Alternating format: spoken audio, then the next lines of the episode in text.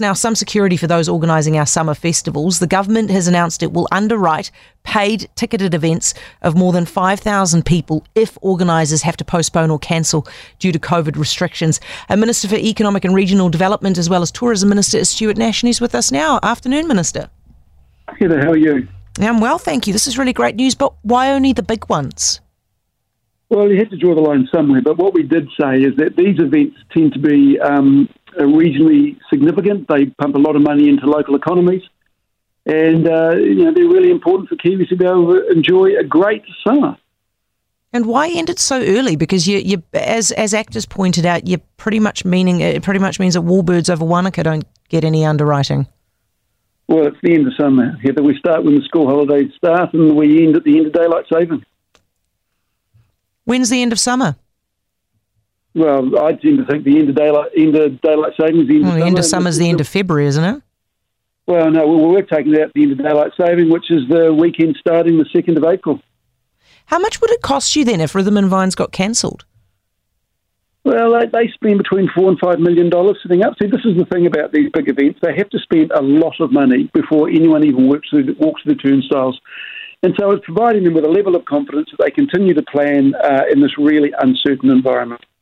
So, how much would it cost if Rhythm and Vines got cancelled? No, uh, 90% to 4 to $5 million.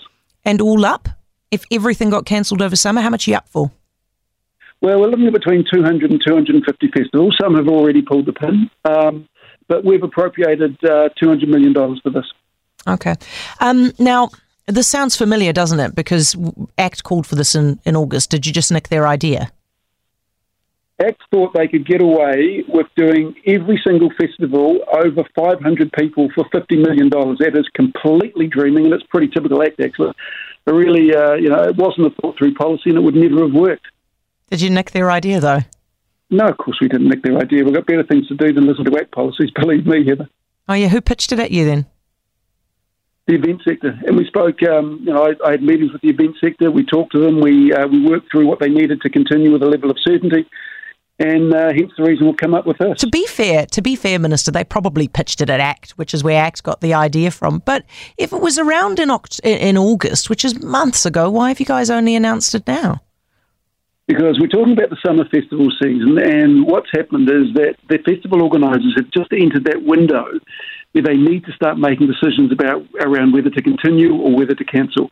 They're not quite there yet, but they are almost there. Hence the reason why um, uh, the policies come out now. So these so, so these event organisers can actually go ahead with a degree of certainty and organise fantastic festivals like Rhythm and Vines.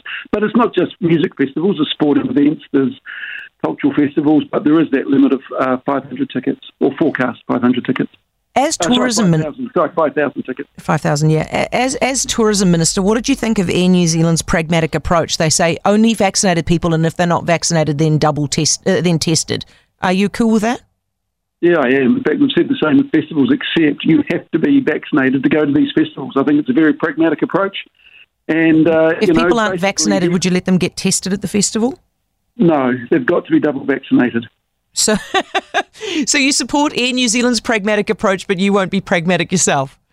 Slightly different in this case. I mean, my uh, my my daughter goes to Rhythm and Vines, Heather, and I don't want her uh, in a crowd of twenty thousand people, knowing there were people there who uh, who might not be vaccinated. Yeah, all right. Thank you. Appreciate it. Stuart Nash, uh, Minister for Economic and Regional Development, as well as Tourism Minister.